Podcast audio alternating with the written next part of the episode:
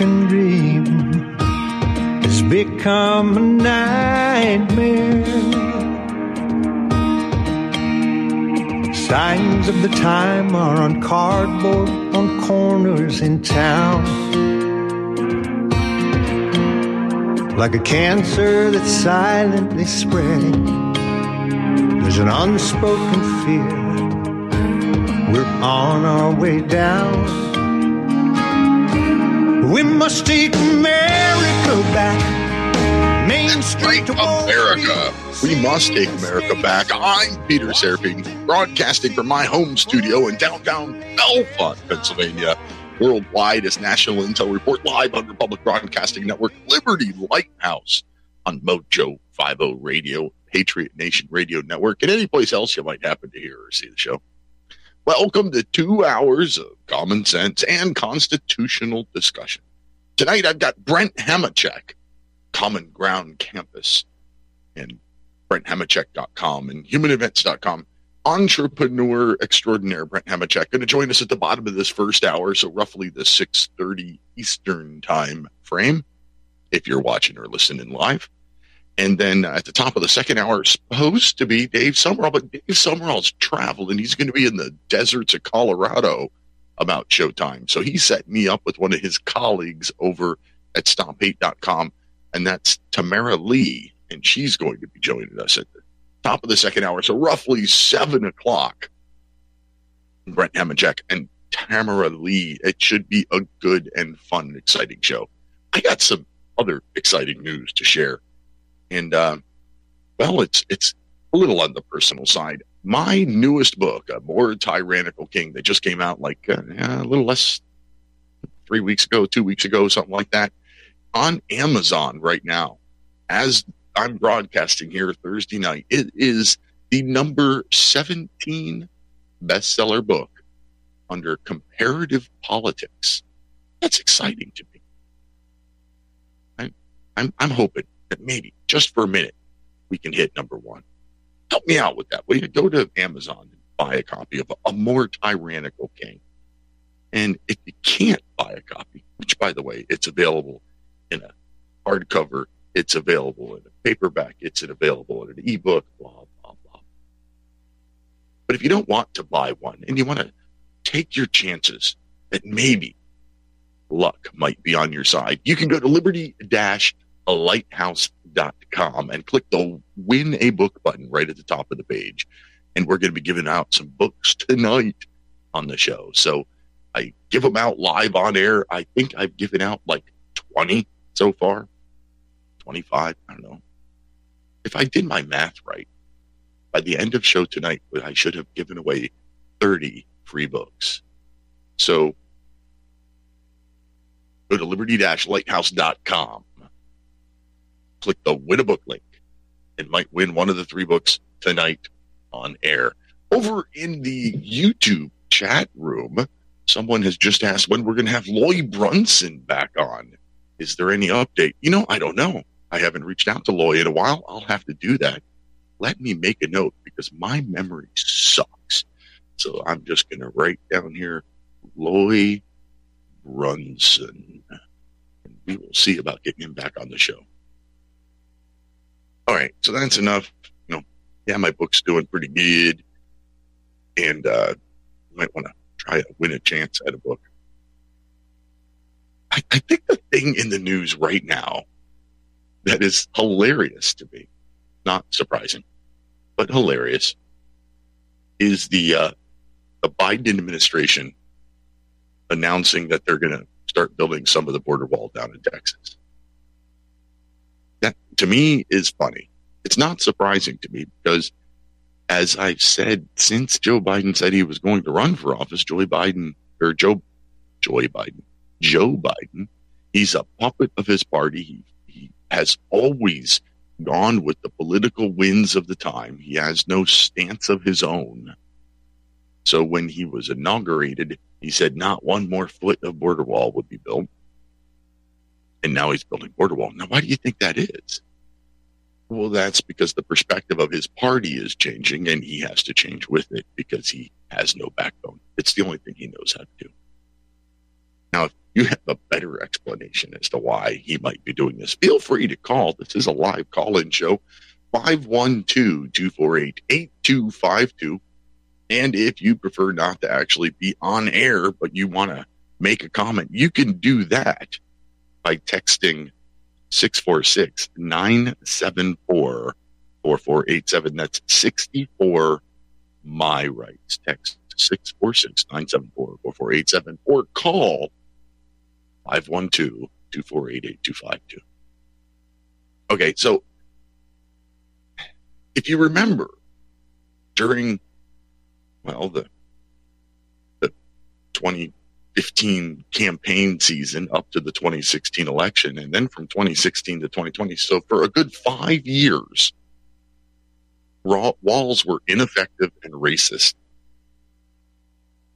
And then Biden gets elected and opens everything up, and now we're building walls again. And if you just just a reminder here, let's let's listen to what some of our political people had to say about walls over the last few years build a wall. We do not agree with the building of the wall. A racist and xenophobic wall. Walls don't work in this 21st century. We know that walls don't work, that they don't stop drugs, that they don't stop migration. We spent years investing in a faulty border wall that was never going to be an effective mechanism. Waste taxpayer dollars on an ineffective wall again, an ineffective wall that can't even withstand heavy winds. The wall is in my view, immoral, expensive, unwise. We know that walls do not save lives. Walls end lives. There will not be another foot of wall constructed on my administration. I think my favorite one in there was the walls end lives. That's funny. Um, so why the flip flop, right? And not to mention, so it's it's racist and ineffective, uh, but we're going to do it anyway. That, that's basically what Biden said. Just uh, I don't know, yesterday, day or two ago, whatever. When he was asked about it, why his administration was building the wall, he was asked if he thought it would work, and he said no. He still thinks walls are ineffective, but he's going to do it anyway and he's blaming Congress because you know Congress already appropriated this money. Yeah, well, Congress had already appropriated that money well before you were elected. You wanted to take the already paid for materials for the wall sitting there in Texas just waiting to go up, be assembled. You wanted to auction it off for pennies on the dollar. And I'm hoping that that didn't happen because now what we got to go buy more. So let's just take the ineffective. So, Mr. Biden, you think walls are ineffective? Then why are you doing it? Why are you wasting the taxpayers' money if they're ineffective? Or maybe all of human history finally hit you in the face and you realize that walls are effective. You know, the, the Great Wall of China, you know, kept the Mongols out of China for centuries. Every medieval town, every medieval castle had a wall because walls work. Many of our lovely, rich politician types live in gated communities, walled off or fenced off from the rest of the world. Pretty sure uh, at least one of Joe Biden's houses has a wall around. So, which is it, Mr. Biden? Are they ineffective and you're wasting our money? Or are they effective and you're just a political liar? I'm leaning toward the latter. I don't know about you. It's my thoughts on the matter. Uh, anyway, next part of that. So now he's doing it. But in order to do it, in order to finish the wall or do whatever he's doing with the wall, erect a foot, I don't know, he's got to suspend or waive 26 federal laws or regulations in order to do it. So the the rule of law, well, that doesn't matter when political expedience becomes necessary. It's kind of where we are in the world. That's wrong. There's all kinds of things wrong with this entire situation. We've just touched the surface. But every time I look at the news, every time I look outside my my house, I think you need right to bear insurance. If you own a firearm, if you carry a firearm, especially, you need carry insurance. And right to bear is the best carry insurance on the market. It is the most affordable carry insurance on the market, according to Pew Pew Tactical. Go to protectwithbear.com and use code Lighthouse while you're there. Save 10% off the already most affordable insurance on the market. That's protectwithbear.com, code Lighthouse. You're listening to Liberty Lighthouse because America is worth saving. So where do we where do we want to go with the conversation? What are your thoughts on this whole not going to build a wall now I'm going to build a wall thing? Or something else. If you've got something else you'd rather talk about, give me a call. 512-248-8252 or text 64 my rights 646-974-4487. I uh my my head kind of exploded in laughter when I saw that Biden was building the wall. And he's trying to say that he has to do it because Congress appropriated that money. Well, Congress also passed the laws that says it's illegal to cross our border without going through a port of entry. You haven't been enforcing that law. You chose not to. So why are you choosing to go with this one? Politics. It's all it is. It's because his party is shifting. You've got the Democrat mayors like Mayor Adams of New York that, that are going to Mexico and going south of Mexico and saying, don't come. You got these same mayors saying that the Biden administration has to enforce the border. Calling Biden and his team out, calling them out for not doing their job. So his party has left him on this cliff. And it's election season. We're starting to work toward election. So I personally, I think that immigration is going to be a pretty big issue in the next presidential election. But what's going on? The guy who caused the problem is going to at least pretend to care about it for a little while during campaign season. He's going to try to make it look like he's doing something. And even let's say that he can reduce immigration by heck, let's say he can, he can reduce it by 90%. He immigration. I shouldn't even say that.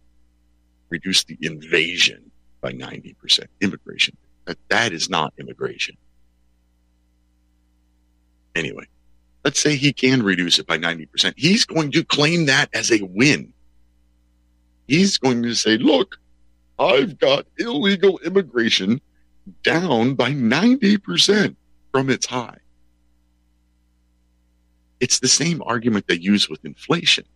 Oh, inflation is down by half from its high.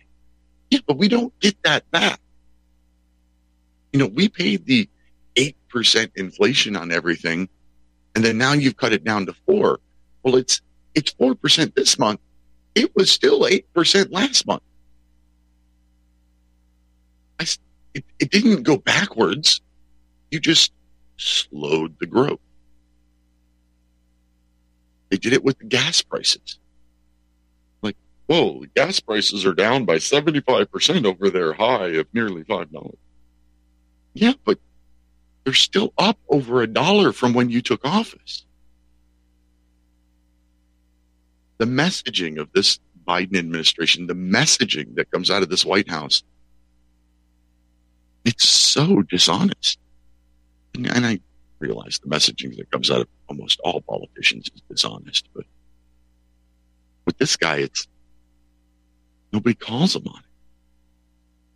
The mainstream media just lets him go. I don't understand why. Is it just because he's been there for 50 years? Yeah, 50 years. 50 years this year.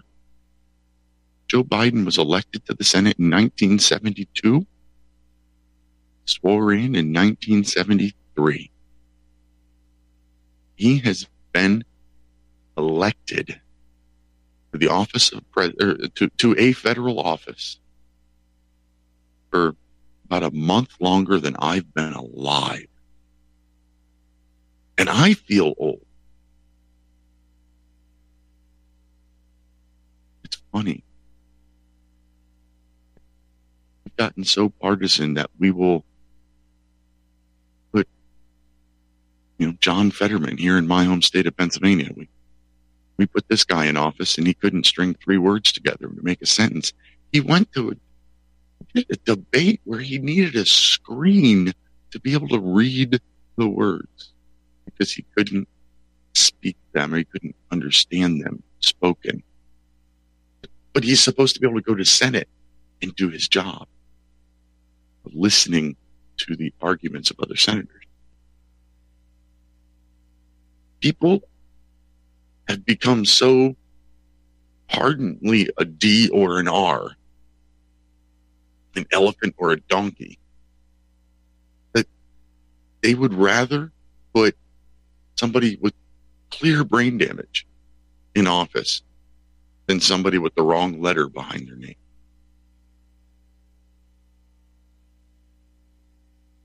That is factions. It is parties. It's exactly one of the very prophetic warnings that we, we received from our very first president. George Washington's farewell address gave some pretty big warnings in there, and factions was was among them, and was, some might argue chief among them.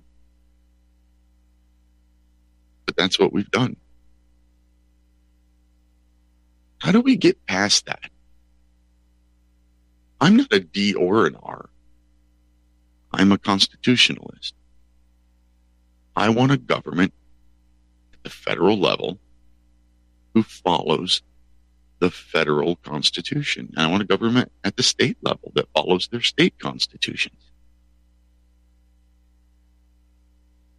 Is it too late for that?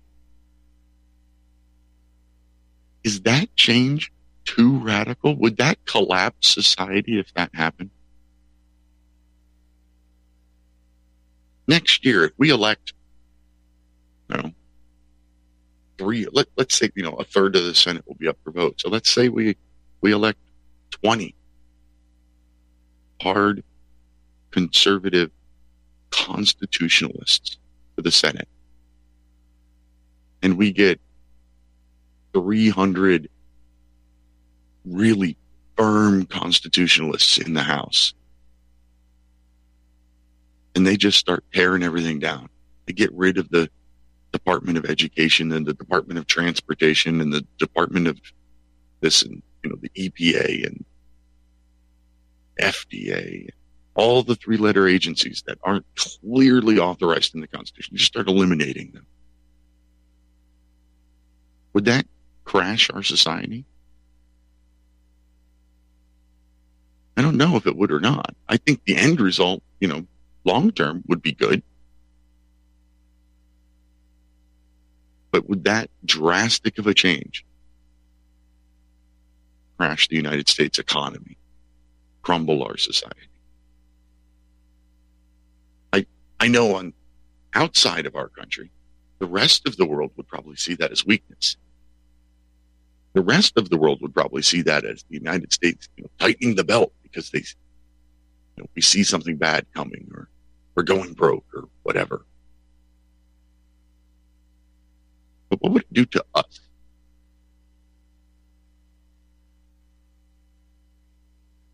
Like I said. I think long term it would be great. That's what I want. Just last night, my friend, little, little liberal to me, becoming more conservative as he ages, like many of us do, but still, still more progressive than I am. He asked me what, what's the perfect government look like to me? And I said, a government that actually follows the Constitution and only does the 17 things in Article 1, Section 8. Congress doesn't do these things. Like, I don't know, all of those federal department agencies. And he said, what about treaties? What about, what about the, you know, the trade agreements and the, the climate change agreements? I'm like, why are we doing climate change agreements? The United States is already cleaner than most other countries. Why are we joining agreements, making it harder for us than it is for them when they're already behind us in the process? He didn't seem to get what I was saying. He said, well, because it's, it's, it's the role of government. I'm like, no, it's not. It's the role of the free market. Most of, almost every light bulb in my house is an LED bulb. I didn't do that when LED bulbs were expensive. I did that after LED bulbs became affordable. And they became affordable when people started wanting them and more companies started to make them. Same thing goes with your television.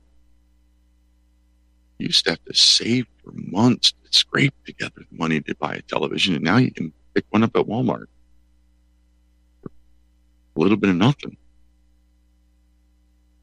That's how the free market works. Things get cheaper when people want them.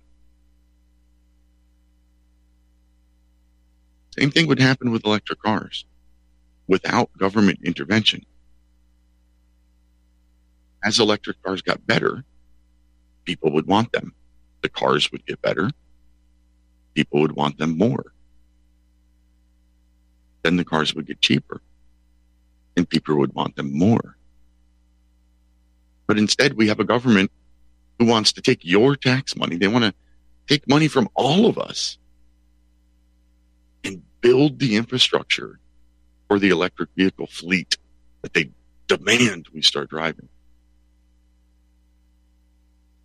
Did they do that when the gasoline engine came around? When the internal combustion engine and, you know, Henry Ford started making cars affordable and there were cars everywhere. Was it the federal government that went out and put gas pumps at drugstores? No. It was entrepreneurs. It was people that thought, hey, there's a couple of cars in town now. But I could start selling that gasoline stuff and make a buck. So why can't we let the free markets get the electric cars here? It's because our government has decided that they want to be involved in every decision that you make. They've expanded into things that they have no business doing. At the same time that they're trying to prop up the electric vehicle industry, they're trying to crush the internal combustion engine industry by over-regulating it, constantly raising standards that just can't be met while keeping a vehicle affordable.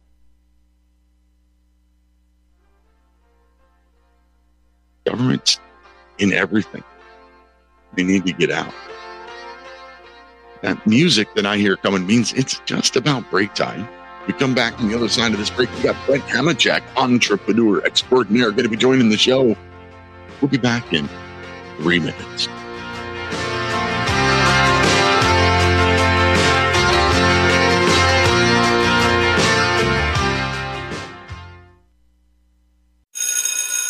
Attention, freedom loving patriots. Are you ready to dive deep into the principles that founded our great nation? Join me, Peter Serefine, and the Institute on the Constitution as we light the way to a brighter future with the Liberty Lighthouse Classroom. At liberty-lighthouse.com slash classroom, you'll find a treasure trove of online courses on the U.S. Constitution, carefully crafted to empower you with knowledge to defend your rights and liberty. Whether you're a student, a history enthusiast, or just a concerned citizen, these courses are for you.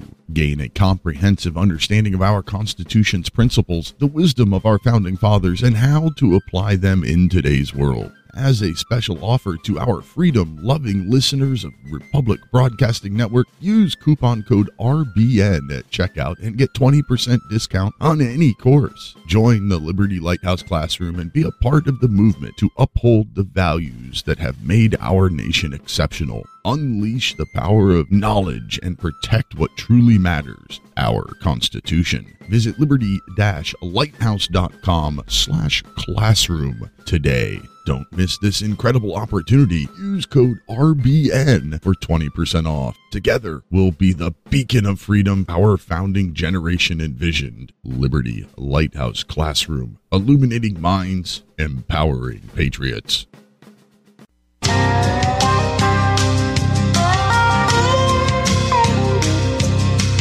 railed against the crown. Another ragtag band declaring independence. Hey, what? Whose crown did they rail against? Oh yeah, King George. So, uh, welcome back. It's the bottom of this first hour. I'm Peter Serefine. Do me a favor, everybody. Go out, share a link to this show wherever you're watching or listening from. Share it out. Tell everybody where you are. We on the uh, right side of the political aisle, the conservative bent, we need your help. We we can't do this on our own. Algorithms don't help us. We can only do it when you help us, and you can do that by you know buying the merchandise and using our promo codes and sharing content. Doesn't cost you a thing to share content. We're going to wait just a couple of minutes, and then we're going to draw the first winner of the book drawing tonight. So if you want a chance to win one of my three books, go to liberty-lighthouse.com and click the win a book link right on the top of the front page. And in just a couple of minutes, Mr. Brent Hamachek is going to pick a number, and it's going to be one of you lucky winners out there. Oh, he wait, Brent Hamachek is here. Where do you go when you want the truth about current human events? You go to Brent Hamachek over at humanevents.com, BrentHamachek.com, and over on Common Ground Campus. And now, welcome into the studio, Brent Hamachek. Good evening, sir. Good evening. That's always such an enthusiastic introduction. It makes me want to run out and take the field. I don't even know what game I'm playing. I just want to take the field. Yeah, he's, he's an enthusiastic fella, and it's really the, the guy who voiced that for me. Um, it's it's very athletic, and went out and decided that he wanted to become a professional wrestler in his spare time, and he took classes and stuff, and he he went out and he in his first real match, I, I think it was, he broke his arm. Oh. Sounds a little bit like uh, what happened to Aaron Rodgers at the beginning of this NFL a season. bit, yeah. yeah, talk talk about a bad firework. So, Mr. Hamachek, how are things at Common Ground campus and everywhere else in, in your world? Well, they're they're terrific. We've got an event coming up on November 14th at Hope College in Michigan. We're really excited. Uh, we've got a lot of community support for the event, a lot of campus support.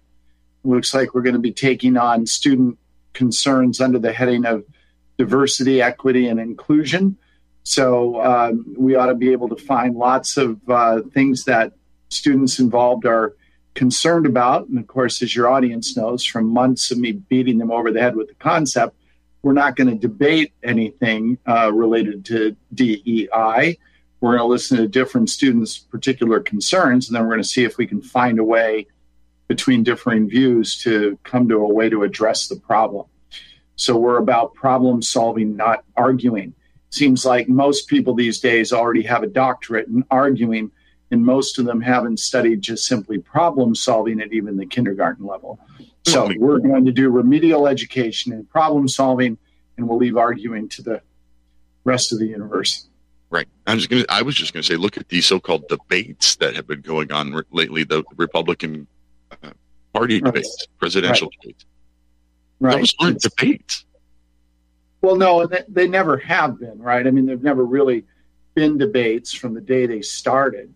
I think, well, I shouldn't say that. Lincoln Douglas was, but in modern times, these aren't debates that we're that we're seeing. Uh, they're just people standing up and saying the things they want to say, regardless even what the question is. You know, it's like, thank you for asking that question. I'm going to answer a different one, right? Right. And uh, and say the things that I want to say in relation to it.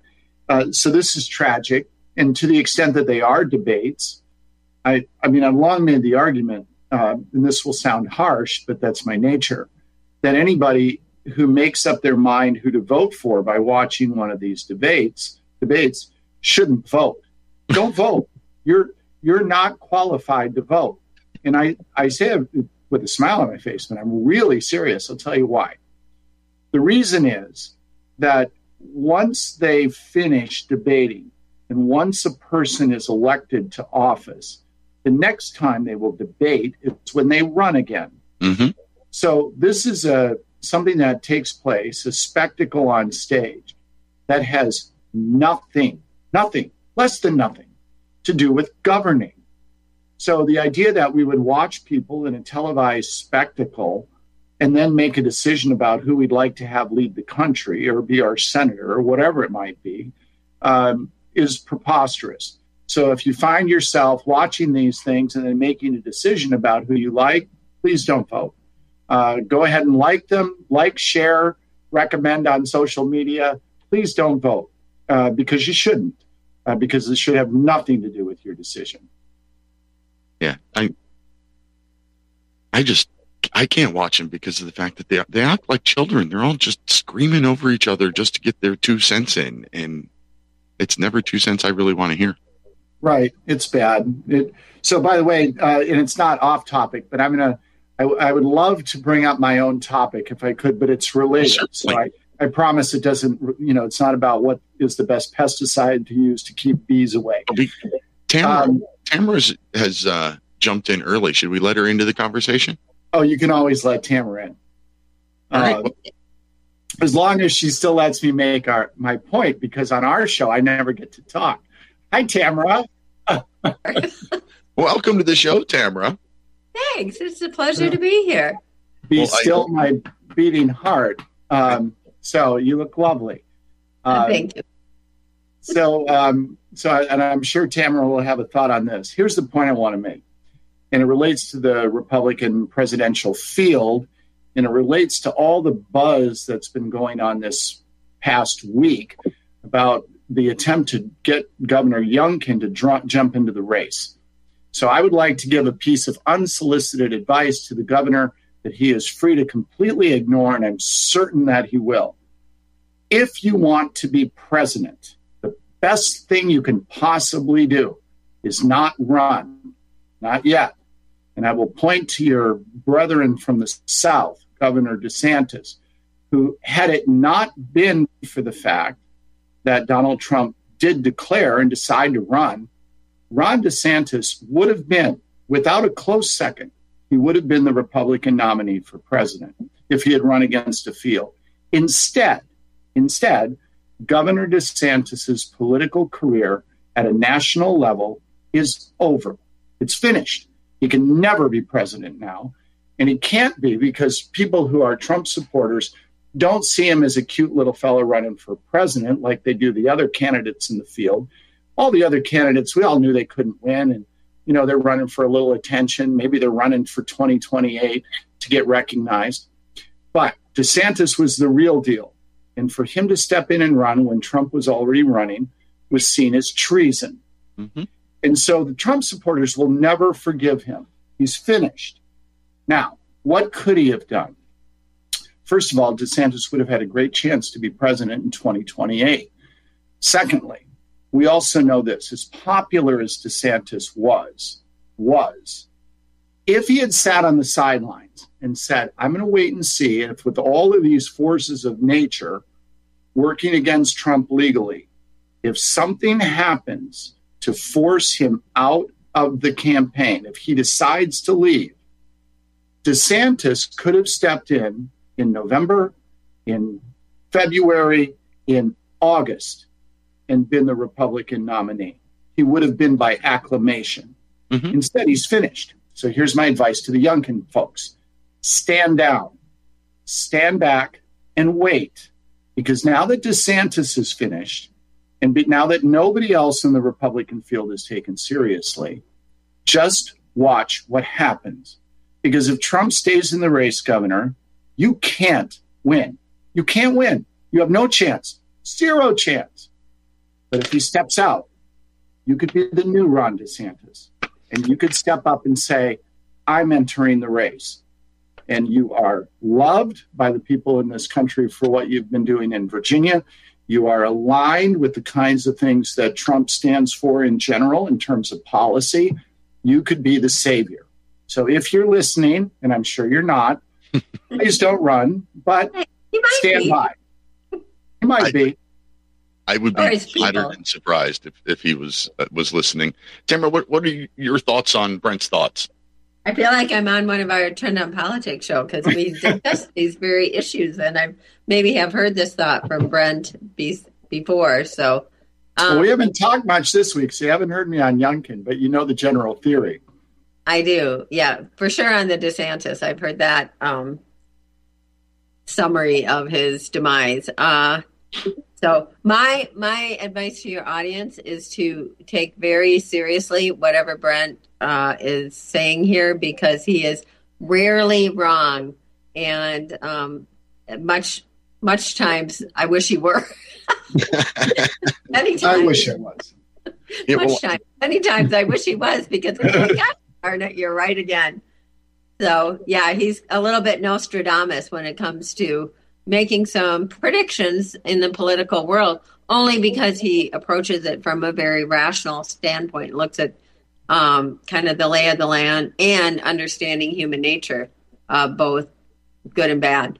So, which I was going to um, so David before the show had sent me the uh, Amazon link for your book, and I had my two little grand boys, one and three, all day, and so I wasn't able to dive deeper into what it is. So we'll have to have you on our show. And That- I said I said that to him. Yes, we're going to have you on our show. Turnabout's fair play, as Sure. Peter Right. Used to say. Well, you said about about predictions. When I wrote my first book, it was called Progress. Really, it's it's super super short. This is the first thing I ever wrote with the intent of publishing. It was the first time I ever really started thinking about politics. There's a couple of predictions in here that have come true, and that's sad. Um, I wrote this right before the COVID stuff happened, but I, I predicted in here that there would come a time that a doctor would get sued because he uh, refused to give a prostate exam to a woman or or a, a pelvic exam to a man because of the transgendered nonsense that was just starting to rear its head back then. So uh, I, I get Wow. a prediction right every now and You could then. hold your book up to your head and predict it, right? Like um, the old Well, Johnny speaking of my books, I uh, the last few weeks I've been like I've been uh, trying to give them away. So let's see here. Uh, we let's uh, pick a number. Brent, start with you. Pick a number between one and forty-one. Uh, between one and forty-one, well, I'm going to. I don't know why I'm going to do this, but I'm going to pick 41 as a hat tip to Brian Piccolo. How's Okay. that? Yeah, let's see here. That is somebody I think already won. Oh, Let me let me check. I'm, I'm going to do some sorting Other- here. Otherwise, I pick another number, huh? Yeah, yeah, yeah. Or All you right. could- So here's the deal. I tell people that uh, you're you're drawing for one book, but I send them all three. So uh, Shall I pick another number? Do we No. have a duplicate winner? I don't. Well, I can't give it to that person anyway because they put their email address in their physical address spot. So yeah, pick another number, please. All right, I will pick the number of my all-time favorite steroid user, Mark McGwire, number 25. Mr. Chris Plant from Wisconsin. Congratulations, Mr. Chris Plant. Shout out to your home state, Tamara. Yes, we we do love cheese and football players on steroids. Congratulations to Mr. Baseball. Baseball, Tamara. I, Oh, I it's gave out the secret. I've Yeah. been telling people for the last several weeks that that we did these drawings, and I'm sending you one of the three books. But I've been sending everybody all three books with a little surprise note in there. So congratulations, Mr. Chris Plant. You just won yourself three books. And we'll do that again a little later. We'll have Tamara pick the number next time. So if you still want to jump in to that to that contest, go to liberty-lighthouse.com and click the win a book link right at the top of the page. And now's probably a good time to do a commercial break. So why don't we talk about the wellness company? We all need doctors. We all need healthcare at some point or another. If you need some healthcare that hasn't fallen for the woke nonsense, healthcare that stands up for your individual medical freedom, that's where the wellness company comes in. Born out of the wokeness of uh, COVID 19, doctors that were s- canceled and censored, like Dr. Peter McCullough, they started the wellness company. They've got great American made supplements and uh, plans, monthly, like membership plans where you can get unlimited visits with, with doctors and pharmacists. Go to twc.health and use code Lighthouse when you're there, and I'll save you a buck or two. That's twc.health. Use code Lighthouse. Okay. Now, when I thought it was Dave coming on here, I know I don't I don't look like him, but I know a lot of stuff like him. no offense to Dave, but you look better than Dave. Um, Yeah. I, I Oh, no. wanted to talk. I wanted to talk, talk to Dave about uh, Congressman is it Bowman, who pulled the fire alarm in it uh, Oh, on Saturday, Yeah. trying to supposedly because he's stupid and thought somehow that pulling a fire alarm would open a door. Um, but in all reality, I don't think anybody believes that. I think everyone Right. thinks he did it in order to to interrupt and delay the vote, thereby um, disrupting an official proceeding. That charge sounds familiar to me.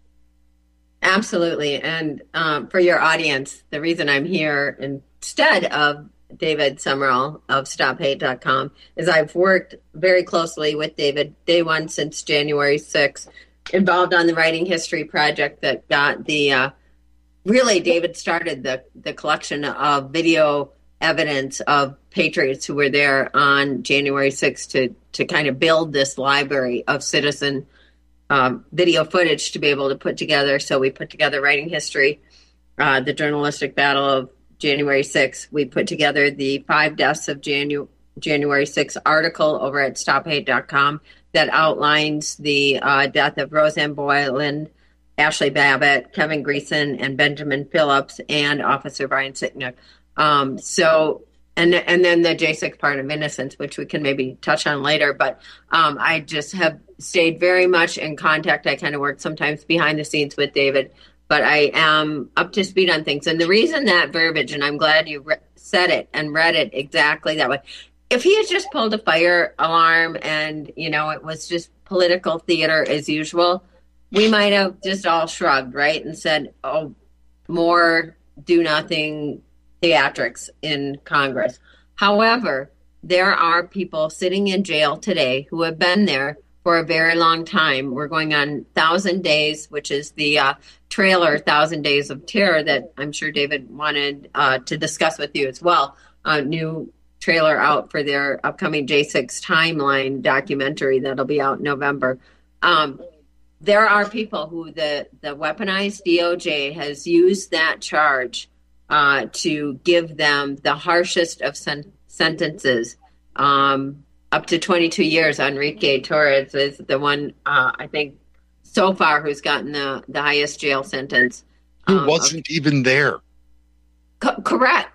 So it's you know this whole fabricated, um, weaponized DOJ fabricated story, which the the timeline and the Thousand Days of Terror uh, trailer will help to show that there are a series of events because the public was from day one misinformed about what was going on on January 6th. But it's the who who got to the story first, right? That's the one that stuck with the American public, and then it was repeated over and over and over by the mainstream media. And then the J6 Unselect Committee made it look official and gave more weight to uh, their lie of the narrative of January 6th. David Sumrall and uh, Gary McBride, Turnus Evans, those are some of the leaders who have put together the accurate timeline, gotten to the video footage of what actually happened, who instigated the violence on January 6th, why there's nothing. So, so the issue with this this guy pulling the fire alarm is that he's not been charged, likely won't get charged um, and and the double standard of our two tier justice system. Right. Wow. And, and wow, we have hundreds of people yeah. sitting in American gulags. And if you want to hear their stories, buy the American Gulag Chronicles at stophate.com. It is the story of many of these J6 prisoners in their own words, in their own handwritten letters, their artwork, all in one book. And all the money raised goes to their families and legal defense and all of those kinds of things. So it's the American Gulag Chronicles, uh, Letters from Prison at stophate.com. And American Gulag are two words that should never be spoken together. And that's exactly what we have now. Yeah, it's um well, and Brent Brent knows this because we've done shows on it too. Of you know, he's he, I think, was the first one to flow it out shortly after that, that the term dissidents, that we're American dissidents. Mm-hmm. In our own country, political dissidents uh, that are prosecuted and treated uh, no better than any communist country that we would be advocating to get our, our prisoners released from. But we have a constitution and the Bill of Rights that allows us to be political dissidents legally. Right. Well, and so did the Soviet Union the, the exactly. So uh, interesting. By the way, I saw something uh, not too long ago, within the last couple of weeks, that at some major university, a majority of the students couldn't recognize the difference between the U.S. Constitution and the Soviet Constitution, and um, which made me chuckle because it's something I've written about in the past, kind of extensively. Look, the power of January 6th, the reason that I wrote the piece that we've talked about on your show prior and that Tamara mentioned was pretty simple to me. And that was because immediately after January 6th, I knew what was going to happen. And I knew what was going to happen because of William Randolph Hearst. Because it was back in the early part of the last century that Hearst had a reporter down in Cuba covering a war that just wasn't taking place. Mm-hmm. And when he was uh, when he was contacted by his reporter saying, Mr. Hearst, there's no war starting here. Hearst famously said, his reply back was, You give me pictures and I'll give you a war. And that's what January 6th provided, because regardless of all the good efforts that are being made and should be made and need to be made, because as dissidents, we need to pile up losses, right? So that eventually the losses get piled up in such a large pile, it gets hard for people to ignore them. But the problem we have that we can't escape is that the imagery from January 6th to the regular person and under the bell curve, most Americans are just regular folks, it looks frightening.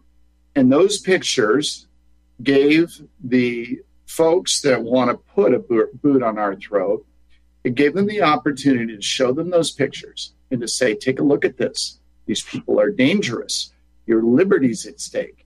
Your mm-hmm. democracy, the one you don't actually have, is being threatened. And we're going to have to do some very, very strong things in order to protect you. And to the typical average American, there was re- their response was, "Yes, you do." Right. And you don't see an outrage against what's going on the way that you should in America, in large part, in large part, because of the pictures from January 6th.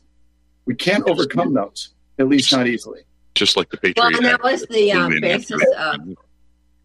I was going to say that was the basis of our getting writing history. E- immediately after January and six, January 6th, David and I were having conversations about the language and the narrative and how we had to not let it stick. We didn't want their insurrection, their violent descriptors of J6 to stick. And so the way to do that was to get out the the counter narrative. And that was the basis of writing history was to show who instigated the violence because it's it's taking that slice of a photograph and making it look like one thing when if you had the whole picture it's a very different scenario right? And that was what um, thousand days of terror will show. The police fired first on the crowd. There were they they drew first blood. There were uh, blm agitators in the crowd pushing patriots into the police the police have since come out and said they were caught off guard as well whoops we're losing you um, no, I just so- turned my camera to show the first blood poster on my wall. oh yeah yeah yeah you made the Stallone reference, I thought Uh, I'd yes, another. jump in. It's just subliminal. the first blood. Well, this Um, isn't new in American history by by any means. I I was just last night. I was working on on uh, my next op-ed piece, and you know the Constitution written in 1787, ratified 1788, 1791. The Bill of Rights was ratified. 1798, seven years after the Bill of Rights, the Alien and Sedition Act, which openly and clearly violated three of the five freedoms guaranteed by the First Amendment. Only seven years after the First Amendment was ratified. So, um, and of course, we have a, a host of those anomalies over 200 plus years. They started early, they continue. Um, quick point uh, with regard to um, the the video and the January 6th piece and the work that's done to try to get people to see it differently. Uh, for your audiences, uh, they may know this, they may not, but it's fun at cocktail parties. Everybody knows the term cognitive dissonance. What they might not know is where it came from, and it came from a, a couple of uh, sociologists, psychologists who studied a group of doomsday folks back in the 1950s, and they wrote a book called When Prophecy Fails. This was a group that thought aliens were coming to take to destroy the earth, and if you were prepared, they would lift you up a day ahead of time, and off you go. Well, as the day got closer and the moment got closer, of course, the prophecy was wrong. What happened with the people in that group? Did they get really angry that they'd sold and given away all their stuff? No. They doubled down on their prophecy because once you get invested in something, it's hard to be able to walk away from it. As we like to say in recovery, you can't save your face and your ass at the same time. People are very concerned about saving face. So we've got a whole nation filled with people that believe in the scenario that's been painted of January 6th. And so to get them to see that the prophecy was false, if you will, that what they were told wasn't right, what they believed in wasn't the case, is extraordinarily difficult because the human tendency is not to wake up and say, I was wrong. It's to say, let me figure out how I can still be right. That's what we're fighting against. Right.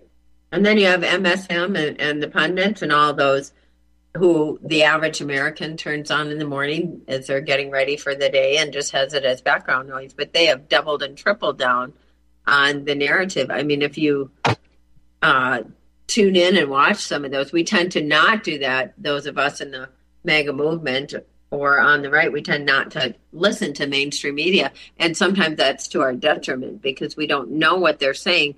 So we don't know how to counter it when we're out talking amongst, you know, the general public or our community and sphere of influence. And so to understand that they have really hammered down on that message as if to make sure all of the truth doesn't change people's mind. It's it's quite remarkable, but or not remarkable, as Brian would say, because that's pretty much Right. human nature. Not remarkable. no remarkable. surprise there, is there? Nope.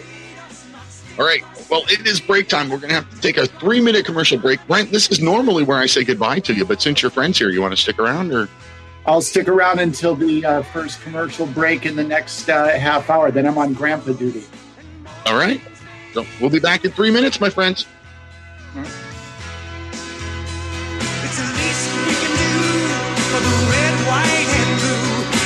Must take America back. We must take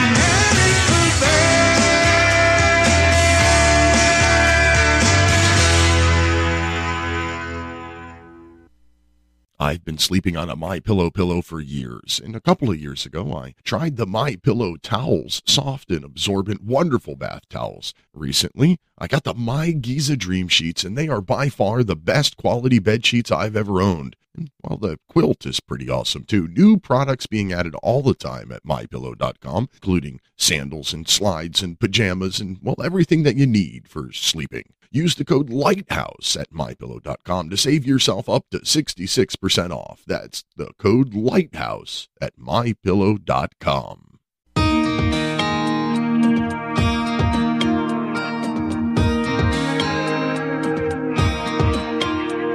The American dream has become a nightmare. Signs of the time are on cardboard on corners in town.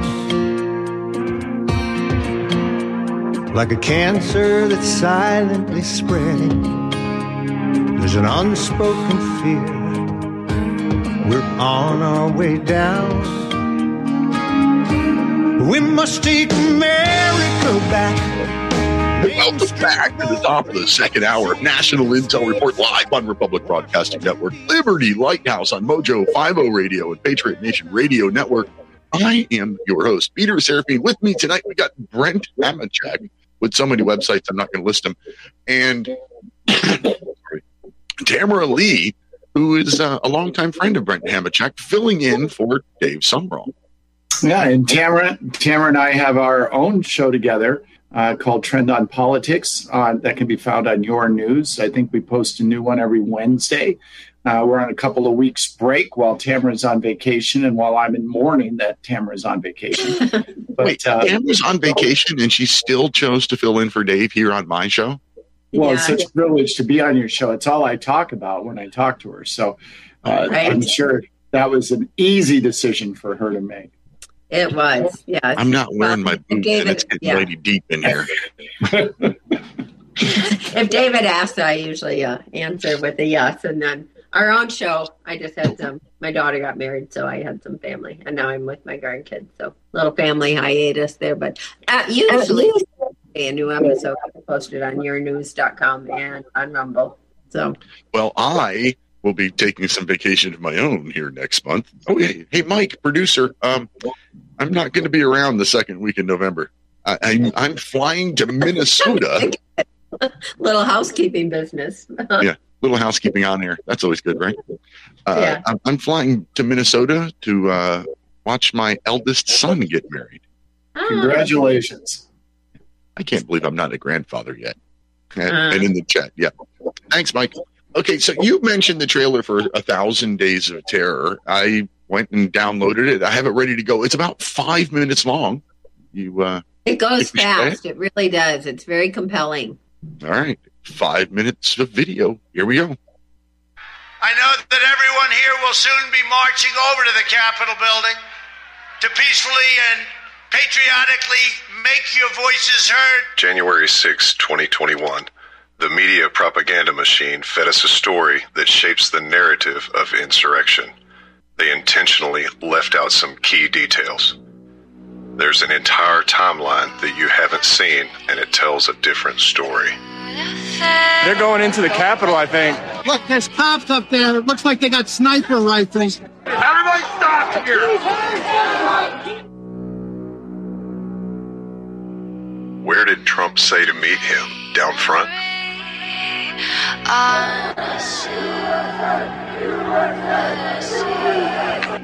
Who were the agitators? What was the timing? How did the chaos begin? Unit 6, I need less people teams. They can come up from the upper west terrace and take an elevated position. Right now we have group are uh, stopped at the lower west terrace. They're not compliant, climbing scaffolding. Let me know when the less than lethal teams are in place. We want to petition our government for redress of grievances. Did the officers not hear this? You were told there was fighting, but where? Shoot me! Fuck you! Fuck you! Traitor! Put that gun down! Unit 6, I got a crowd fighting with officer pushing, going for Jack's house. I have given warnings about chemical munitions. I need the less than lethal team position above me to identify the agitators and start deploying. Launch! Launch! Launch! Were there any warnings to evacuate? Much less safe exit routes. Dig deeper. This up the C3S.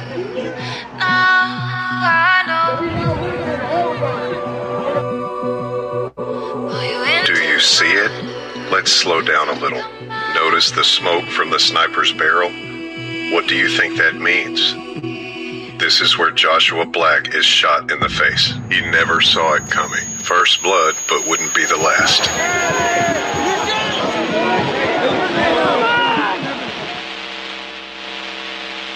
Is this where the agitation began? The police line is now reinforced.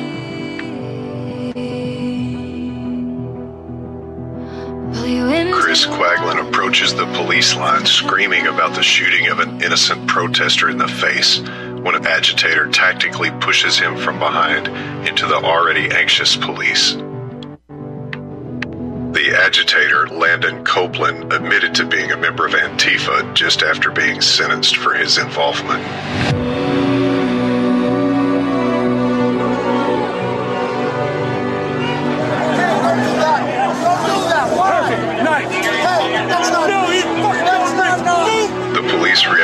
Violence, further infuriating what was a peaceful crowd. They've been throwing flashbangs. Shooting. Look at that shit. Stay on The anger spreads among the crowd from the unprovoked attack by federal agents. None of this had to happen. As aggressive police forces continued to provoke the crowd, peaceful became chaos.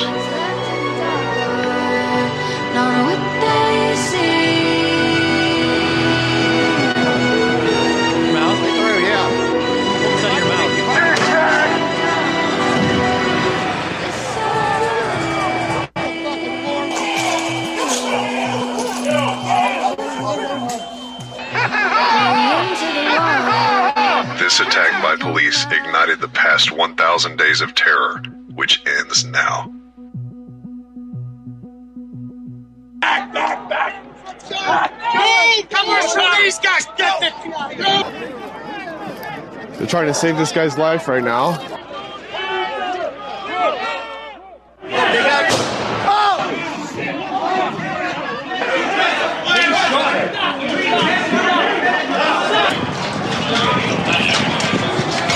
And what happened? What happened? They- Fucking the cop shot her. The cop Shot shot her. that? Shot her in the front. What the fuck? Shot her. Fuck you! Fuck you!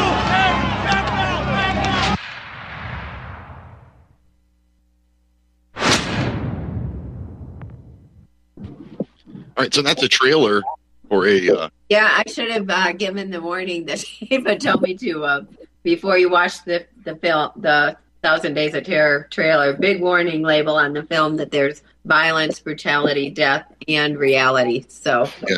And Uh, sorry, Mike, I didn't watch it. I didn't watch the- it beforehand to to to bleep out the f bombs. yeah, yeah, it's uh, pretty kicked raw off the network. footage. Um, and it just breaks. it. So, for your audience who may not know, like the one scene with the baton, you could see it in the corner. Gary McBride uh, was the first uh, to, and I interviewed him right after he, he broke that story. Um, the first to identify Lila Morris as the officer who was beating Rosanne Boyland over the, you know, her body with that stick that uh, either caused or contributed to her death. And Rosanne was the one she was on the floor. They were trying to resuscitate her. Um, and and going back to our lies that were told, is they came out and said uh, Rosanne Boyland. They they looked into her history and saw she was a recovery person, and they said she died of a drug overdose, which Right. is so disgusting and gross that they would they would take someone who worked really hard. Absolutely right. I mean, we they they did. They came out right away and said Rosanne Boyland died of a drug overdose. And anybody who's seen the video, uh, she's clearly beaten um, either to death or nearly to death, and then Yeah. allowed to die. It just It you know I know like any these drug people. overdose I've ever seen. it's it's hard not to get emotional. I know I've you know interviewed Micki Witthoeft. She's a friend. Um, for her to lose Ashli the way she did, um, and, and yet these deaths have gone unanswered and, and unaccountable for.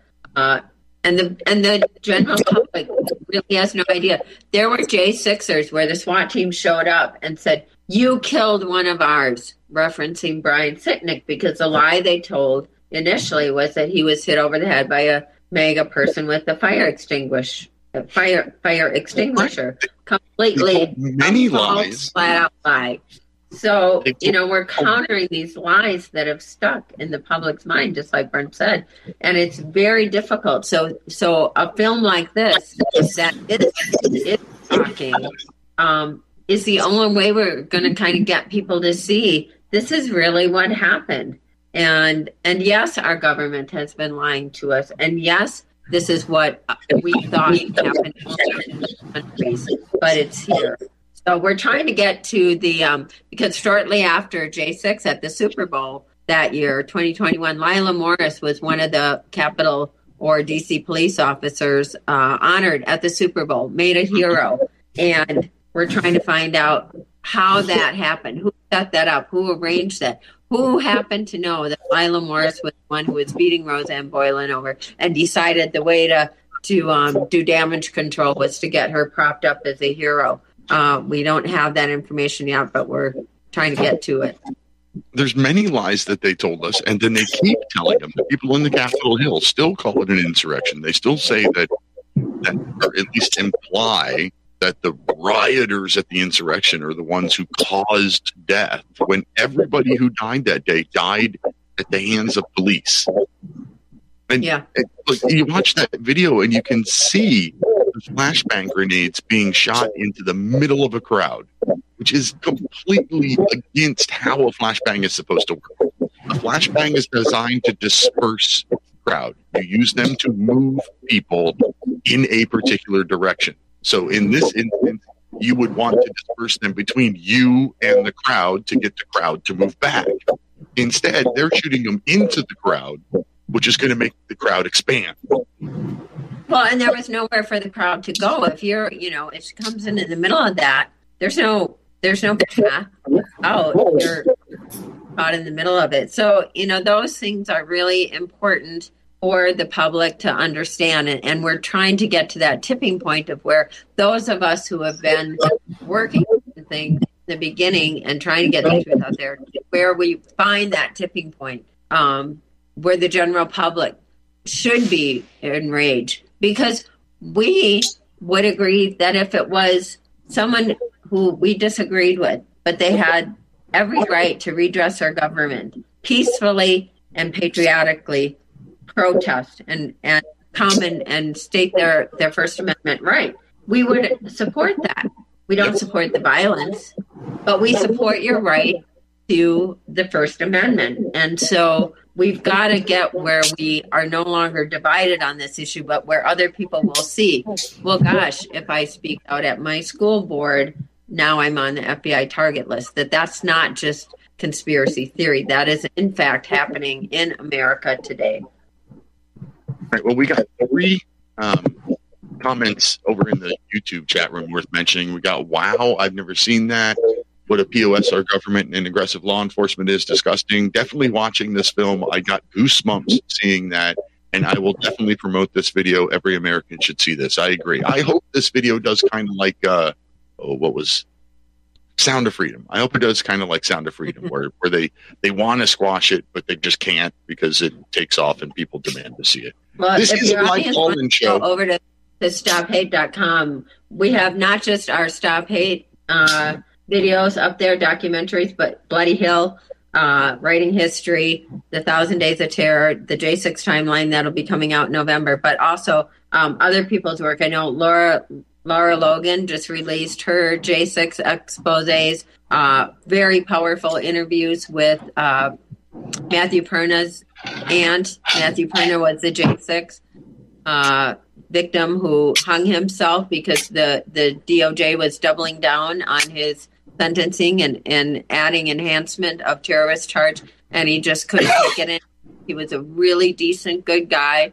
It's heartbreaking that he felt there was no way out other than to uh, hang himself um, because the, the stress that this puts these J6 family members, the whole family, um, is people look at you like you're a horrible person. So you're alienated in your community. You're, you're, most of these were just law abiding people, good, decent human folk and they went there because they believed that the the election had question, questionable results.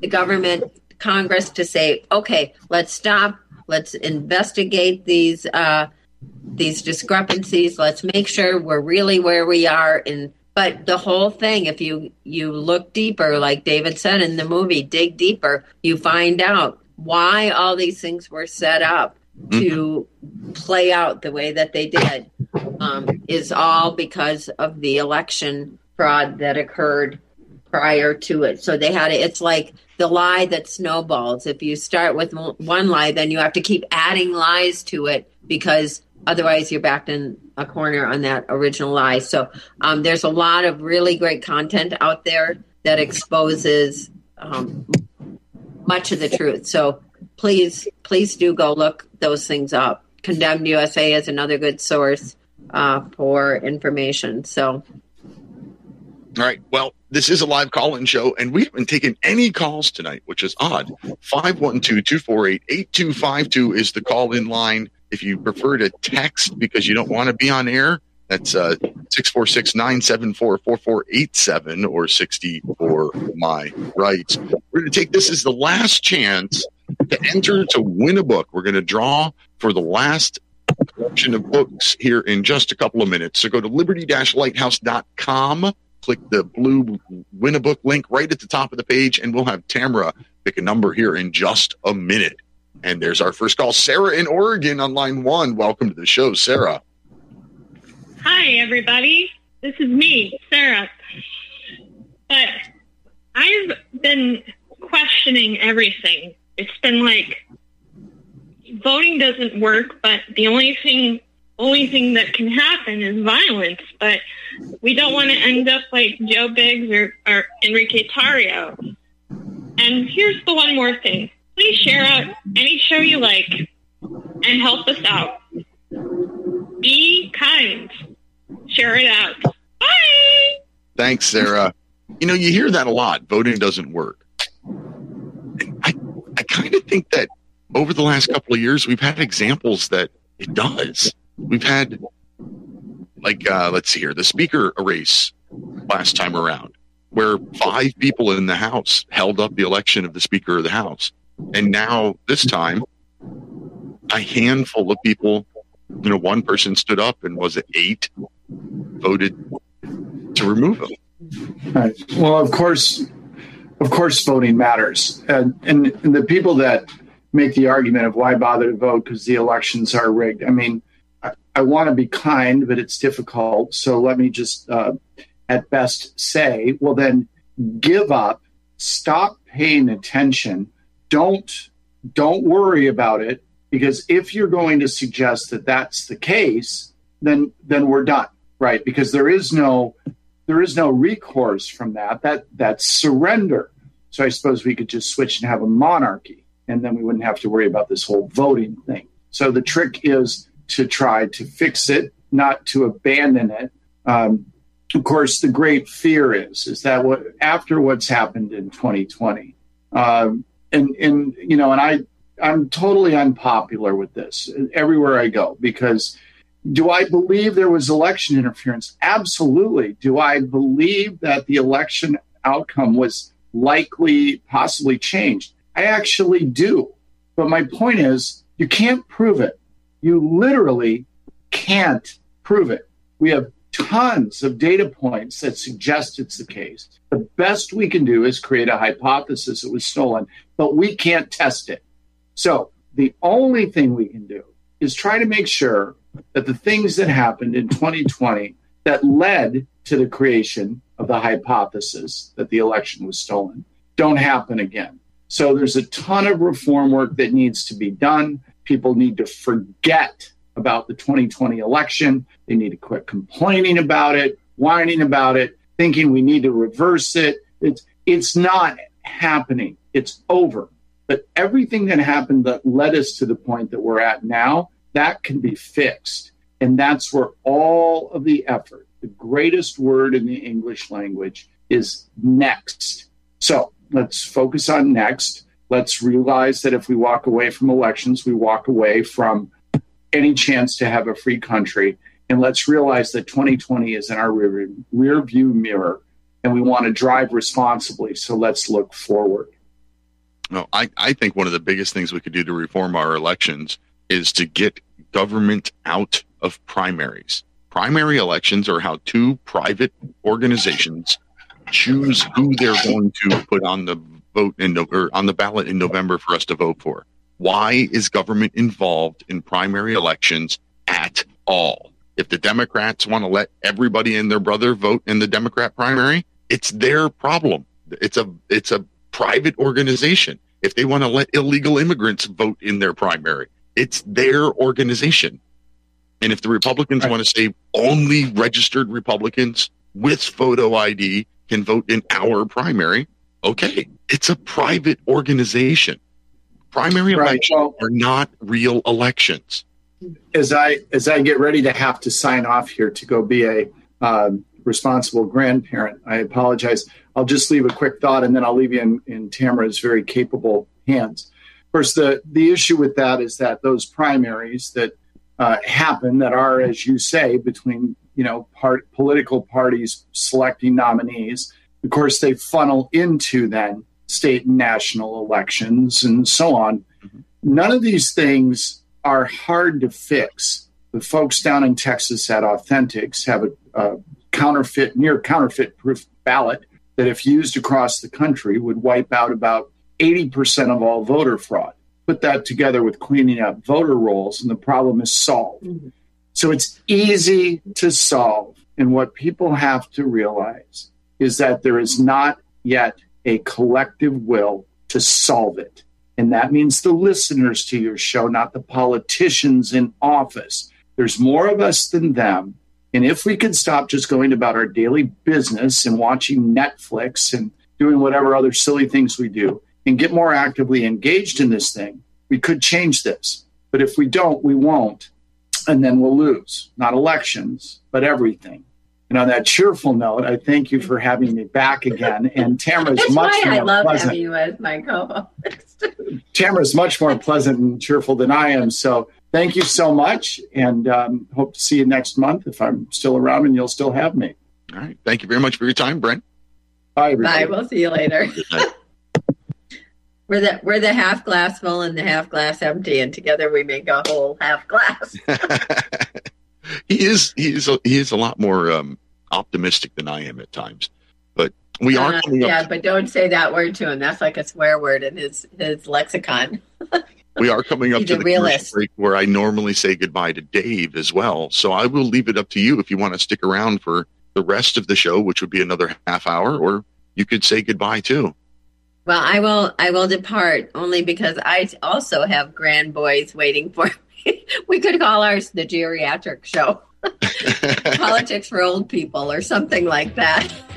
but um, I will before I depart. Thank you for having me uh, in David's stead. It's an honor to be here. Um, I always joke when he and Brent are back to back because it's like my two go-to guys, right, in all of this. And um, so it's nice to have officially joined the party. Uh, you can find, as Brent mentioned, our Trend on Politics show on yournews.com and on Rumble. Typically Wednesdays we drop a new show, and then I have to, on David's behalf, tell your audience again: go to stophate.com forward slash support. Anything you can do to help. I can personally testify that David Sumrall and the Stop Hate team have put in countless hours since January 6th uh, at their own expense and just have been relentless. And we would not know the truth we know today if not for David's work and his being the driving force. So, um, I think, okay. So, anyway, um, you can follow me on Twitter, now X at Tamara Leigh LLC. That's T A M A R A L E I G H L L C. Um, I'm back on there once we got all our accounts back, and then on Gettr, Gab, and Truth Social at Tamara Leigh. So thank you very much. Thanks for joining us tonight, Tamara. We are long into the break. Have a good night, and I'm sure we'll talk again. All right, bye bye. With that, break time, everybody. I'm Peter Serefine, and So Simple Even a Politician Can Understand is my latest book. It is a book of simple ideas that would go a long way towards fixing some pretty big problems in our government. It is an easy to read short book that uses common sense, something seriously lacking in our government. Order your copy for less than $10 wherever books are sold or at liberty-lighthouse.com slash books.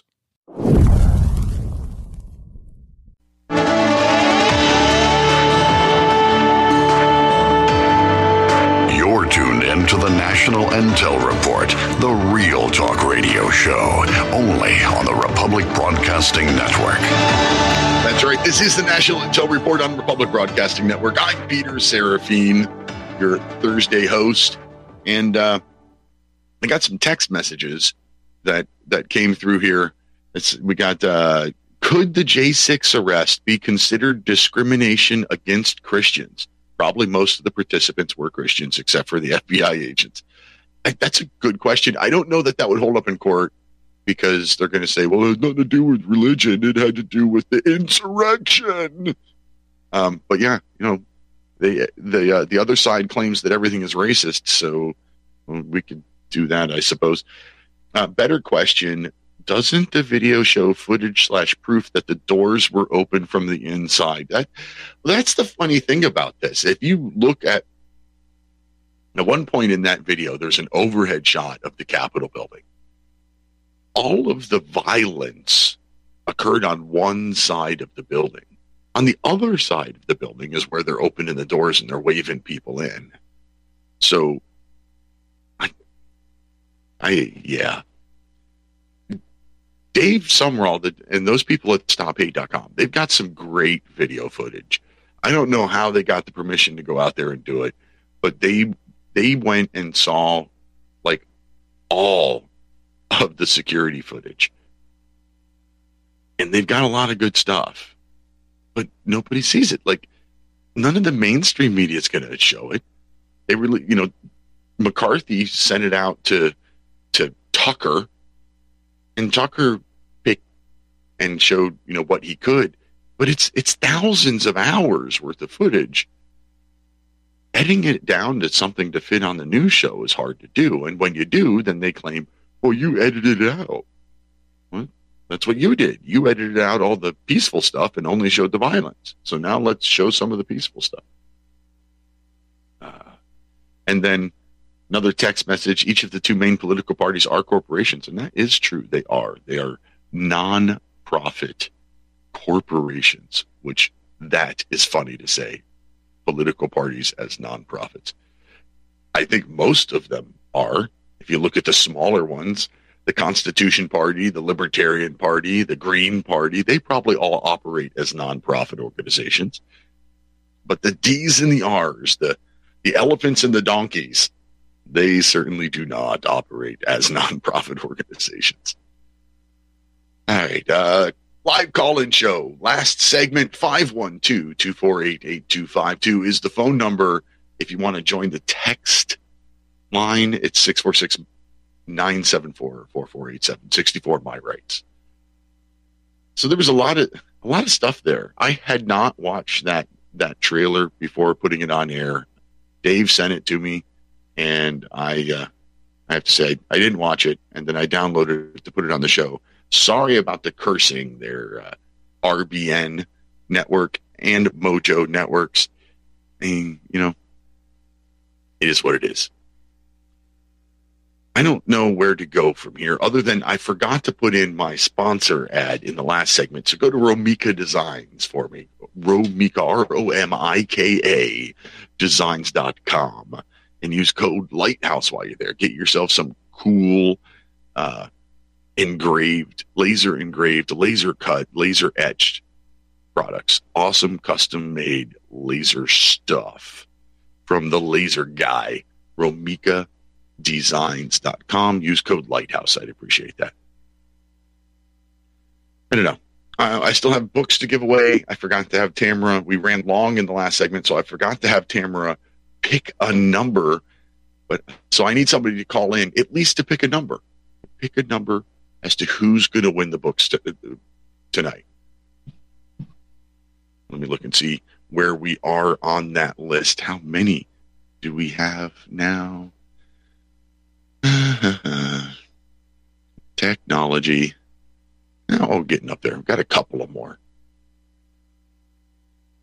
So I think um, going back to the Representative Bowman pulling the fire alarm thing, I honestly think that if we lived in a fair world, that Representative Bowman would be charged with interfering with an official procedure, government government procedure just like those January 6 prisoners were. You're talking about the looking in from above the building where all the violence was on one side and not on the other. People that came in on that other side have been arrested and charged too. Thousands of people were arrested, or over a thousand people at least. I tried, interestingly enough, I tried to find that number of how many people have been arrested about January 6th, and that number is not readily available. So that's bad. You can you can look up, you know, how many people are arrested regarding the George Floyd riots, and you'll find the number pretty quick. It's like 14,000, 17,000, I forget. But you can find it pretty quick. You pull up for January 6th, then you're going to find you're only going to find one source and it's going to be a number that you know isn't right. It's like 1400 or something like that. I know it was more than that. Maybe it's 1400 that are still in jail. Right. Mr. Chris over in the YouTube chat room just picked the number. He said number 33. So let's see here. Number 33, Kinsey Richards. Congratulations, Kinsey Richards. Write that down before I forget. It's funny. I was just on a show with Kinsey. I was on Off Track Syndicate on Sunday, and Kinsey was one of the hosts there. And Kinsey, somebody picked Kinsey's number, and we were like, "No, we can't give it to one of the hosts." And then Kinsey took a, a dice, like you know, rolled the dice, and it came up his number again. So Kinsey missed out twice. And then Chris here just picked Kinsey's number for the third time. Kinsey wins the books. Finally, Kinsey, you better be buying a Powerball ticket, my friend. Give up that trucking world. So going back, Representative Bowman pulls the fire alarm. He was a middle school principal before joining Congress. He knows what a fire alarm looks like. He knows what a fire alarm does. Any BS about, oh, I thought it might open the door is just that. It's BS. He knew it was a fire alarm. No question about it. The idiots over on the on the view tried to make it look like he pushed a button. No, it's a fire alarm. There is a lever that must be pulled. It is not just a push of a button. It's not how fire alarms work. So, middle school principal who probably pulled several to do drills in school pulls the fire alarm. Knows it's a fire alarm when he pulls it. So the only question is motive. Why would he do it? And the only thing that makes any sense is to delay the vote because he and his entire party was trying to delay the vote. So, what is that? actively trying to, delay a vote is interfering with a government proceeding. The exact charge that many of the people from January 6th were charged with and getting years in prison. Now, going further into this, you know, maybe he's just stupid. Maybe he, I don't know. He's new, whatever. No. He was rushing, rushing to get to the roll call vote number 531. 531. Which means he had been there for roll call votes 530 other times and didn't accidentally pull a fire alarm. Oh, wait.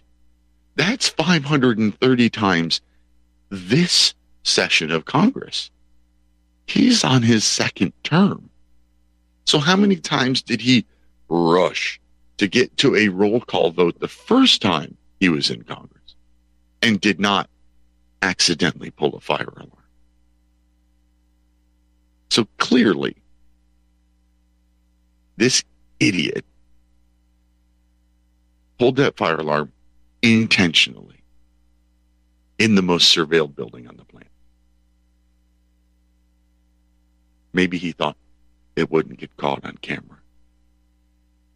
But it was. The double, standard here is glaring and obvious.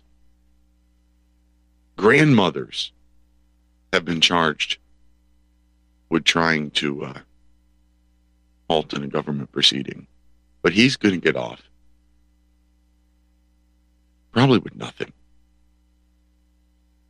The double standard. But when you have double standards, that means you have no standards. It's kind of like injustice. A two tier justice system. That's not justice, that's injustice. That's the way the world works. And that's what we're living in right now. I don't know how to fix it other than doing like I said and trying to get literally hundreds of people that remember what our Constitution is supposed to be in Congress all at the same time. Hundreds of them. Anybody who's hanging their hat on President Trump or hanging their hat on any other one person is doing it wrong.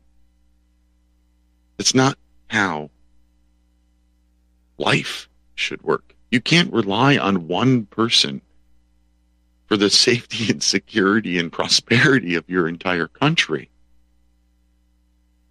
When you put everything into one person, well, that's when you elect a Hitler or a Mussolini. That's when you prop up Stalin and Lenin. That's how you get these fascists and dictators and everything else. You can't put your faith in one person. That's why I try to put my faith in the Constitution. I honestly believe that what if followed, it's the ideal government. The problem is that politicians don't follow it and haven't for a long time. Like I said a little earlier, like I was just writing an opinion article where the Alien and Sedition Acts were seven years after the First Amendment was ratified. So let's think about that. Seven years. We've got the 56 guys that come together to make the Constitution. 39 of them sign it. Some of them, Mason, won't sign it.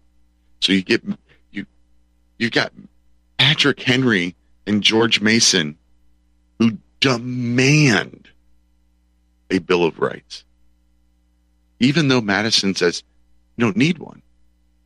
The, the Constitution itself, it says what the government can do. They can do nothing else. Guys like Patrick Henry and George Mason, they don't they don't trust government. We want a Bill of Rights. So Madison promises a Bill of Rights. Madison produces the Bill of Rights. Just like he said he would. Start start right there.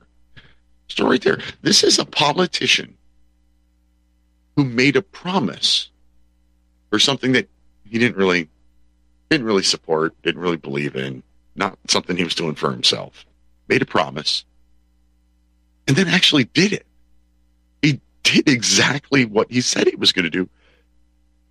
That's odd to begin with in today's world. So Madison takes resolu- the uh, amendments proposed through the ratification committees across the country and he boils them down to 15 amendments. And then he presents those 15 amendments to Congress, and Congress boils it down to 12. Those 12 get sent out to the states, and 10 of those 12 get ratified. The first one ratified Congress shall make no law abridging the freeness of speech or of the press or of the establishment of a religion. And seven years later, the Alien and Seditions Act passed, punishing uh, going after your government, punishing uh, uh, petitioning your government for a redress of grievances, punishing free speech, punishing a free press. Three of the five freedoms guaranteed by the very First Amendment to our Constitution violated only seven years after that amendment was ratified. And likely, I mean, you think about it, seven years. They all knew, they all remembered. The people in Congress in 1798 knew the struggle that they had to get the Constitution.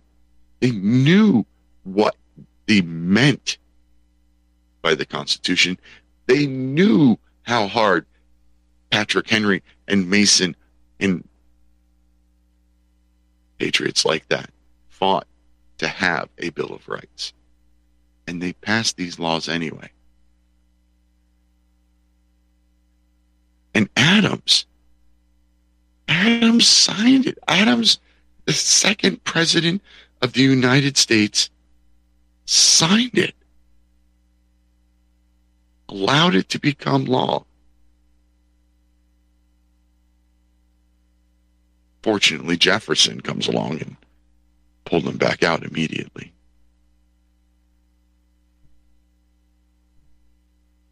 But that was seven years later. And Congress did that. Now, here we are 240 plus years later, and Congress does whatever they want. We don't have people that were there when these things were drafted and ratified. We don't have people today that can remember that. We don't have people in Congress today who heard the debates, who actually read the Federalist Papers when they were printed in newspapers. We don't have people in Congress today like that. But what would happen? I really want to know. I want to know somebody else's thoughts and opinions on this. What would happen if we were able to get enough constitutional originalists in our federal government to have complete control? Let's say we've got a, a, a veto proof majority of constitutional originalists in both the House and the Senate and a constitutionalist president. We've got all the levers of government under, under our control. All people who truly want to limit government back to the enumerated powers of the Constitution, what would that do to the United States? Short term and long term. I, I, I suspect that's going to be two different answers. I suspect that short term it's going to be something very, very bad. But long term, it would be very good if we manage to be able to keep it. But that's my guess. Is what's yours? Andy in Texas, line one. Welcome to the show, Andy. Hey, well, thanks for taking my call. No, you know, I mean, I, I give I give life a lot of thought, and so I, you know, I didn't ask to be on this planet, and I certainly didn't ask to be in this mess that we're in right now, and I didn't ask to have any of this happen to me. But I'm here, and I and I'm trying to navigate through all of this. Let's call it BS that's going on right now. Does it have to be like this? Do we have to? I mean, because we we have we have a group of people who call themselves the authorities, and they're authorities to what? They're the authorities to rules and regulations that these people, you know, put together for us. But what is my role? My role. I mean, why do I have to fight my government for my freedom? That's a good point. Like we shouldn't have to. We should be able to just pay attention and tell them no every now and then, and and that be sufficient. But it doesn't work like Well, that, I- unfortunately. I know, but the thing is, is that that that's how far society has gone down. I mean, think of all the stuff that we learned growing up, because there was a society here when we first grew up. There was schools, there was this, there was truancy. If you didn't go to school, you got in trouble. If you, you know, basically they said you're going to be indoctrinated, or or we're going to bust you. You know, right? I, nobody's nobody's able to uh, to free think anymore and and anybody who does free think now, we're we're freaks. We we need to be terminated. We need to be incarcerated. They got to get rid of us. And and herein lies my big concept with with life is that why can't I just? Here's my theory. Here's your freedom. Harm nobody or their property, and you can do whatever the whatever the hell you want. That's a very libertarian Don't harm mindset. any. Uh, just don't harm anybody. Don't hurt their property. Don't hurt them, and then do what you want. And and then they, they've got all these different laws that are up. You know, a DUI. You know what? It used to be back in the day where the cop would follow you home just to make sure they knew you were drunk, but they would make sure you made it home just to follow you. Now in today's world, boom. Hey, if we even suspect you're drunk, they're going to give you a sobriety test, and perhaps you have a balance problem. It doesn't matter. I smell alcohol. Yeah, you know, stuff like that. I got pulled over once for a sobriety test. I got pulled over once for a sobriety test and, and I refused to field the sobriety test. And the officer's like, why are you refusing the sobriety test? I said, because I've had five knee surgeries. I have no balance anymore. Anything you give me having to do with balance, I'm mm. going to fail. Why should I give you that as ammunition that you use in court later?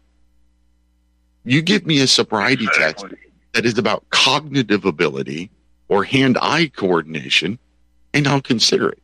But you add balance to that mix, and no, Well, the obedience of people, the obedience of people, because we we recognize what we call authority, and mm-hmm. authority comes from all these different bureaucrats who are making these new laws and this and that and the other, and we see that as authority. But I, I you know, I see my life as my life. And why are you so much involved in my life? Why, why, why can you come to me and tell me I got a problem when it's not a problem for anybody else? I, I got a problem, but it's not it's not your problem. It's my problem. You know. That's funny. And they want to arrest you for it. Yeah. you're what what you've just described is is uh, the Trump lawsuit going on right now in New York City. Exactly. They've got they dr- they the city of New York or the state of New York, I forget which, it doesn't really matter. Has has him in civil court right now saying that he broke all of these rules in civil court, not not a criminal court, in a civil court. but there's no complainant. There's no injured party.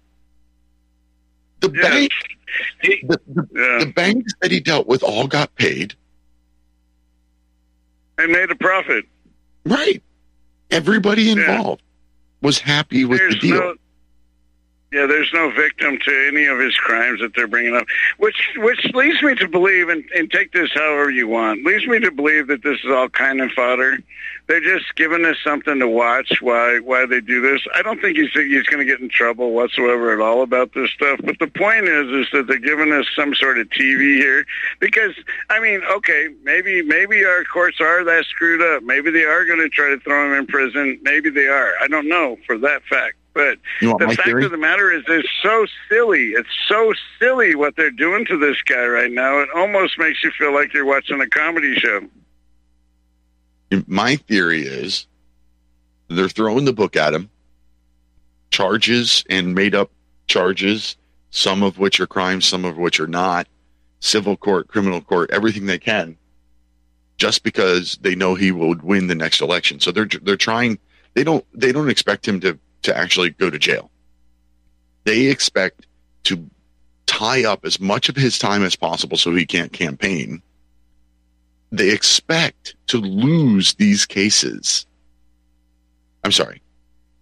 They expect to win a case or two, but they do expect to lose them on appeal later. They want something. They want to give him a black eye before the the big election. They want to keep him busy so he can't campaign and give him a black eye before the election just because he's the front runner on the other side and polls are coming out saying that he would win. So I dabble in a little bit of Alex Jones, and I think it was Monday or Tuesday that Alex Jones came out and said, you know, based on his, uh, and he's supposedly got some really high up people and stuff. They said that nor Biden or or uh, Donald Trump will be our candidates in 2024. In fact, they might even just cancel the the election at this point because we're, we're in the process of signing our entire world pretty much into the World Health Organization and the WEF and stuff. So we're giving it up to NGOs, we're giving it up to non-government organizations to run our world and stuff because they're going for this new world order and stuff. So we may or may not have an election in November, or we may have an election, but it'll be two different candidates besides Biden and Donald Trump, which is just off the hook, kind of crazy to us. You know, everything that we're everything we're listening to on the news and stuff right now, just it, it seems surreal. It's like what? This is not the way our country was. This is not the way it used to be. It's not the way it is, but it is, and they're changing everything on us.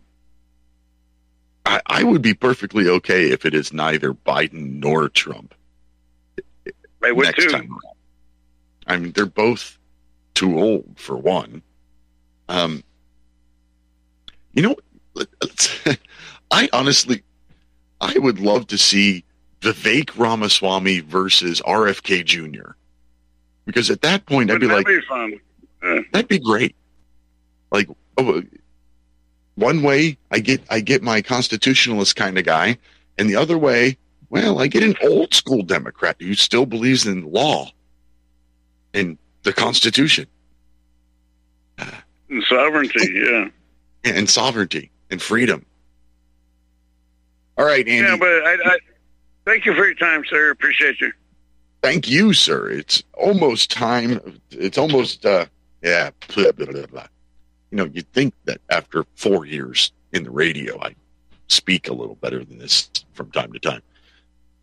We're coming up to the last commercial. It's almost the end of the show. And, well, I don't know. I think I'm done giving away books for a little while. So thank you very much to everybody who entered. Um, you can keep entering. Maybe I'll do it every now and then, but uh, I don't have plans to do it every week like I've been doing. If you are listening live on Republic Broadcasting Network, please stay tuned for Edge of Darkness with Jeffrey Bennett. I want to thank Brent and Tamara, my guests this evening. Thank you, Mike, my producer, couldn't do the show without you. Thank you, listeners and callers. You're why we do this show. Until next week, protect your liberties. Once they're gone, there's no getting them back. God bless America.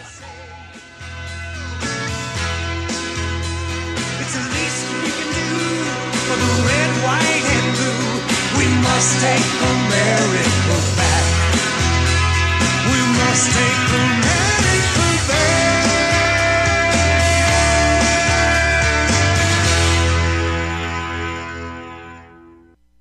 I'm proud to be partnering with Cedar Mill Fine Firearms. Cedar Mill Fine Firearms does some of the coolest firearms cases you'll find anywhere. Have you ever wanted to carry your AR 15 discreetly? How about a rifle case that looks like a guitar case until you open it up? Go to cedarmillfirearms.com and use the code LIGHTHOUSE the next time you're looking for a cleaning kit or a case to carry your firearms. That's cedarmillfirearms.com and use the code LIGHTHOUSE. If you call yourself a conservative, I have a question for you. What are you trying to conserve? The $29 trillion national debt and the continued out of control spending? The status quo of a bloated and corrupt federal government? The deterioration of a moral society? Become a constitutionalist. Conserve the unalienable rights of we the people and the document that is supposed to restrict our government and protect our rights. Support the Constitution Party, the only nationally recognized political party that stands for the founding principles of the U.S. Constitution. Every point of the Constitution Party platform is tied directly to that founding document which made the United States a great nation. Learn more, join, and support the Constitution Party at constitutionparty.com or your state's Constitution Party website. Meal delivery kits are very convenient, but man, are they expensive. And that's where EveryPlate comes in. EveryPlate is only $4.99 a portion. If you go to liberty-lighthouse.com slash everyplate, I'll get you a great introductory offer, knocking that first box down to $1.79 a portion and then $3.99 a portion for the next two boxes, saving you $62 just for trying EveryPlate. That's liberty-lighthouse.com slash every plate. The next time you're looking for audio equipment, I want you to think M-A-O-N-O. That's right, maono.com is quality audio equipment at affordable prices. The Maono caster that I use for all of my broadcasting is one third of the price of the more famous alternative on the market. Microphone stands, cables, headphones, audio interface equipment all at maono.com and use the code lighthouse. That's the code lighthouse at m-a-o-n-o dot com. Mike lindell did it again with mystore.com mystore.com is where you can go to find american made products from american companies started by american entrepreneurs. Use the code lighthouse at mystore.com to support mike lindell american entrepreneurs and this program that code again is Lighthouse at mystore.com. Hello, I'm political commentator Peter Serefine. I entered the political world by writing a short book titled Progress, Really?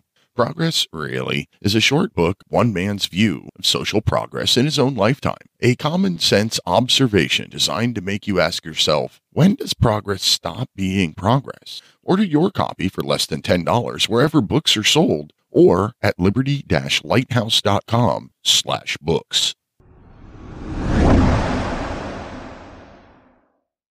If you live stream, I want you to check out Restream. Restream is how this broadcast is being simultaneously sent to YouTube, Facebook, Twitter, Twitch, DLive, and Rumble. Not only that, but your guests can also pair their video platforms with your broadcast and have your broadcast on your platforms and their platforms all at the same time. Go to liberty-lighthouse.com slash restream and I'll save you $10 off for the premium service that I know you're going to want. That's liberty-lighthouse.com slash restream. At Romika Designs, we're more than just a laser engraving and specialty design company, much more. I'm Ron Phillips, co owner of Romika Designs, and we're honored to work with our affiliates like Liberty Lighthouse to bring you professional laser engraving and customization. Great for one of a kind gifts, home decor, business and specialty items, or personalized and logo designs created just for you or your company. Allow Romika Designs and Liberty Lighthouse to become your go to gift and specialty project partner. Romika Designs can help make your ideas a reality. We're ready to help you design and create that special gift for any occasion or engrave your personal or business logo on just about any product. All you have to do is simply email us with your ideas. We specialize in custom design and we'd be honored to have the opportunity to discuss it with you. Visit us on the web at romikadesigns.com and use promo code LIGHTHOUSE during checkout to support Liberty Lighthouse with Peter Serefine. Nobel Prize nominated for his COVID 19 treatment protocols. The late Dr. Zelenko created Z Stack to help boost your immune system. And when you order Z Stack, you're not only boosting your immune system, you're also supporting Freedom Fighters Foundation. So boost your immune system by going to zstacklife.com and use the code LIGHTHOUSE. Be healthier. Support the Freedom Fighters Foundation. Use the code LIGHTHOUSE at zstacklife.com.